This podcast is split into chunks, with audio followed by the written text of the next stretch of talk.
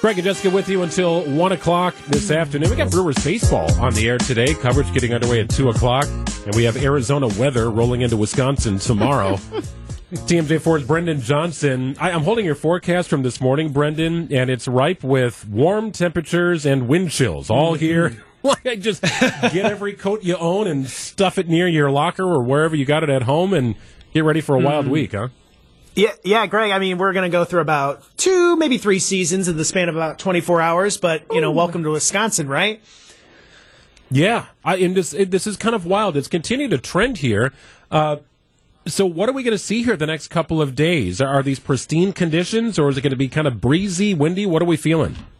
Yeah, so today uh, we're really dealing with this lake breeze, and it is keeping our lakefront a little bit cooler at this hour. Still got temperatures that are in the 40s in Milwaukee, but we've at least climbed to about 50 in Kenosha.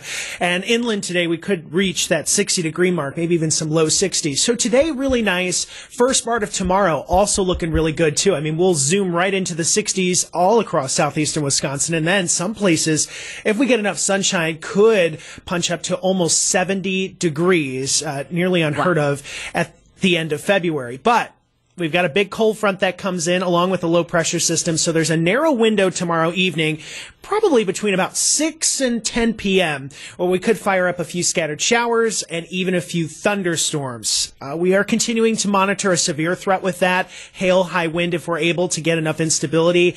Again, it's going to be a very narrow window and it's going to be closer to the state line that we'd have to worry about that severe threat. Once that's out of here, northwest winds come in and any rain that was out there switches over to a wintry mix or snow. So we might have some light snow early Sunday. Those temperatures are going to crash right into the 20s. So be much colder, blustery on Wednesday. Could have some gusts upwards to 30 miles per hour. We'll barely make it to freezing in the afternoon and we'll have wind chills, like I said in the forecast, in, you know, the teens and 20s. So a big change in just 24 hours. So, Brendan, I think the one thing people heard from that, well, a couple things, the snow, number one, but also a possibility for 70 degrees in inland spots. Mm-hmm. Have we seen that before? I mean, we're still talking about late February here. How far do the records go back?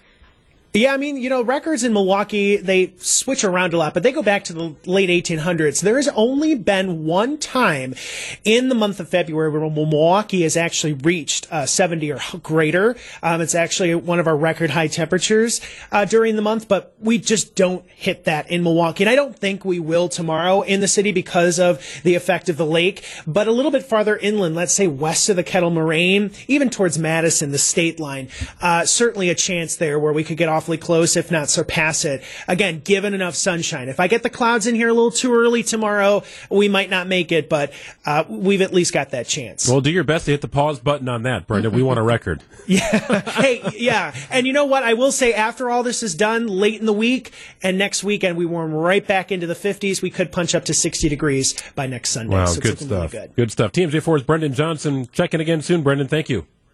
Yep. Take care, guys. It's 1128 on WTMJ. The news is next.